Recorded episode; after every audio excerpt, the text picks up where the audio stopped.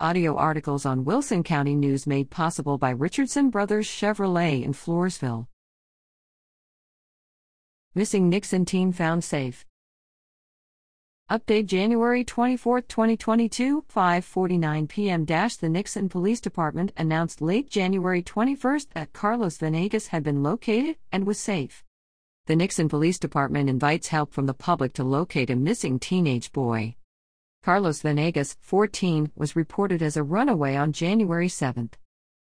Nixon police have attempted to locate Carlos, including checking the homes of his friends and family members.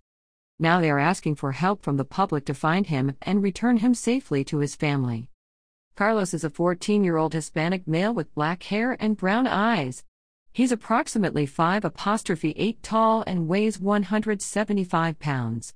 When last seen, he was wearing blue jeans and a black hoodie while walking to the bus stop. Carlos did not make it to school January 7th, nor has he returned home.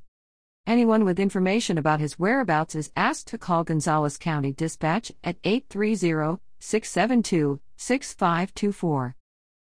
Reader at WCNOnline.com